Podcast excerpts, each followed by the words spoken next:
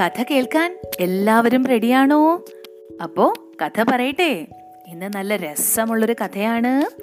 ഈ കഥയുടെ പേരാണ് ആര് പറഞ്ഞു മ്യാവൂ. എന്താ പേര്? ആര് പറഞ്ഞു മ്യാവൂ.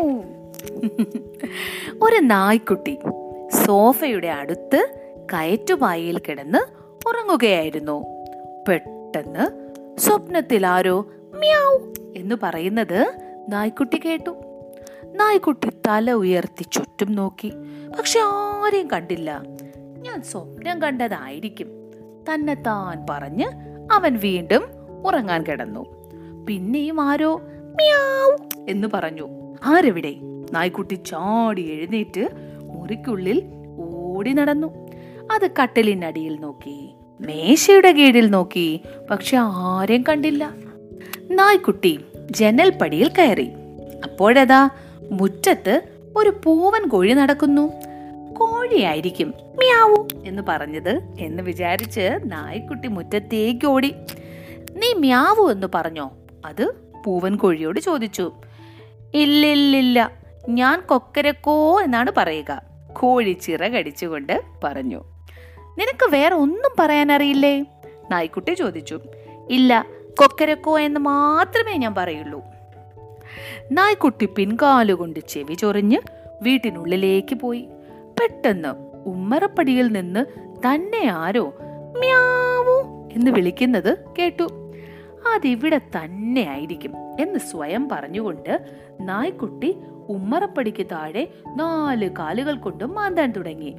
അതൊരു വലിയ കുഴി കുഴിച്ചപ്പോൾ അതിനുള്ളിൽ നിന്നും ചാര നിറത്തിലുള്ള ഒരു ചുണ്ടലി പുറത്തു ചാടി.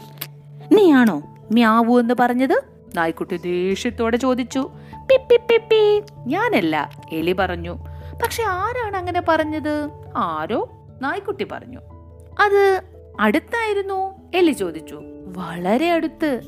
പിപ്പി പിപ്പി എനിക്ക് പേടിയാവുന്നു എന്ന് നിലവിളിച്ചുകൊണ്ട് എലി ഉമ്മറപ്പടിയുടെ അടിയിലേക്ക് ഓടി. നായ്ക്കുട്ടി ഇരുന്ന് ആലോചിക്കാൻ തുടങ്ങി. പെട്ടെന്ന് നായ്ക്കൂടിനടുത്ത് ഉച്ചത്തിലുള്ള മ്യാവ് എന്ന ശബ്ദം കേട്ടു. നായ്ക്കുട്ടി കൂടിന് ചുറ്റും മൂന്ന് പ്രാവശ്യം ഓടി. ആരെയും കണ്ടില്ല. കൂടിനുള്ളിൽ ആരോ അനങ്ങി. അതാ അവൻ നായ്ക്കുട്ടി താൻ പറഞ്ഞു. അവനെ ഞാൻ ഇപ്പോൾ പിടിക്കും. അത് മെല്ലെ കൂടിനടുത്തേക്ക് ചെന്നു. നായ്ക്കൂടിനുള്ളിൽ നിന്നും ഒരു കൂറ്റൻ നായ പുറത്തു വന്നു. കൊർർ. നായ മുരണ്ടു. എനിക്കൊരു കാര്യം അറിഞ്ഞാൽ കൊള്ളാം. നായക്കുട്ടി പേടിച്ചു പറഞ്ഞു.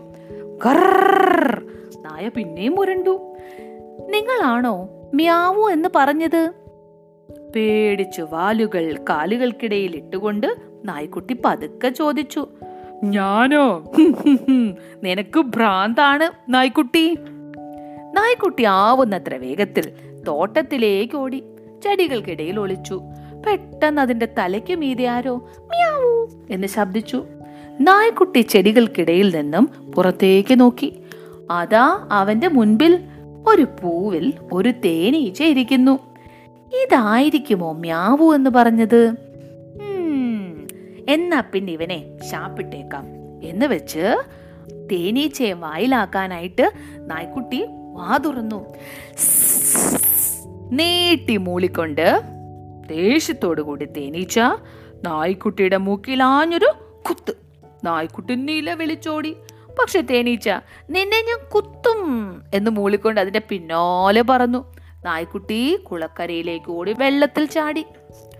വീണ്ടും പൊങ്ങിയപ്പോഴേക്കും തേനീച്ച പോയി കഴിഞ്ഞിരുന്നു. പിന്നെയും ആരോ? മിയാവൂ എന്ന് പറഞ്ഞു.